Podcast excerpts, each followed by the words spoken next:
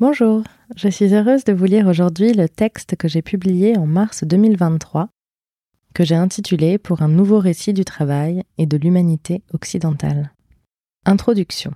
Voici maintenant de nombreuses années que je m'intéresse aux transformations du travail. J'ai développé avec le temps une vision du monde qui me ressemble et j'ai décidé d'explorer ce qui me passionnait, à savoir envisager tous les sujets de manière globale et explorer tous les liens possibles à faire entre différents concepts. C'est la raison pour laquelle j'ai démarré mon texte fondateur avec un parallèle entre les évolutions du monde de la naissance et du travail.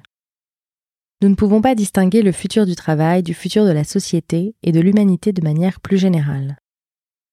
Ce qu'il se passe dans les entreprises et dans le monde des indépendants est en lien profond avec la façon dont nous nous redéfinissons en tant qu'humains et la façon dont nous souhaitons voir évoluer le monde. J'aime alterner entre la réflexion théorique et les actions concrètes et explorer ce qui fait le fondement de nos vies, nos relations, à nous-mêmes et aux autres. Depuis longtemps, je m'interroge sur le côté parfois artificiel des choses, des actions, des entreprises, et c'est très clairement un sujet en lien avec la quête de sens dont beaucoup souffrent aujourd'hui. J'ai compris que j'aimais avoir un rapport romanesque à la vie. Je vois des synchronicités partout, ces hasards qui n'en sont pas, définis par Jung. Je fais des liens entre toutes les choses que je vois et qui m'arrivent, et c'est la façon dont j'ai plus ou moins consciemment décidé de vivre. C'est ma façon à moi de créer du récit dans ma vie et donc de donner du sens. Ces réflexions autour du roman, de la fiction, m'ont pas mal trotté dans la tête et puis j'ai eu un déclic qui m'a ramené à la lecture de Sapiens de Noah Yuval Harari. Dans Sapiens, Harari explique que tout n'est que fiction, récit. Les nations, les États, l'argent, la société actuelle dans laquelle on vit. Nous avons accepté d'adhérer à un récit global. Et finalement, en dehors des activités et des métiers que l'on dit essentiels, les entreprises sont globalement des récits, au sein desquels se joue la vraie vie. Je crois que c'est parce que nous avons de plus en plus de mal à continuer à adhérer à ces récits, qui entrent en dissonance avec le monde qui s'écroule, que nous assistons à une crise du travail. Et c'est en réfléchissant à nos vies « réelles » entre guillemets, et à la création de nouveaux récits que nous arriverons à construire un futur réjouissant. Ma conviction est donc la nécessité d'écrire un nouveau récit du travail. La création de ce ou ces récits va passer par une réflexion commune. On parle beaucoup de co-création, de co-construction. Les modes ont un sens, une origine intéressante. On a besoin de créer un nouveau mouvement collectif et de réaliser des actions concrètes pour avancer. Et c'est ce qu'il se passe dans notre écosystème du futur du travail, par exemple. Tous à notre niveau, nous essayons d'œuvrer à cela. Et personnellement, c'est ce que j'ai envie de continuer à explorer dans ma vie professionnelle et personnelle plus généralement.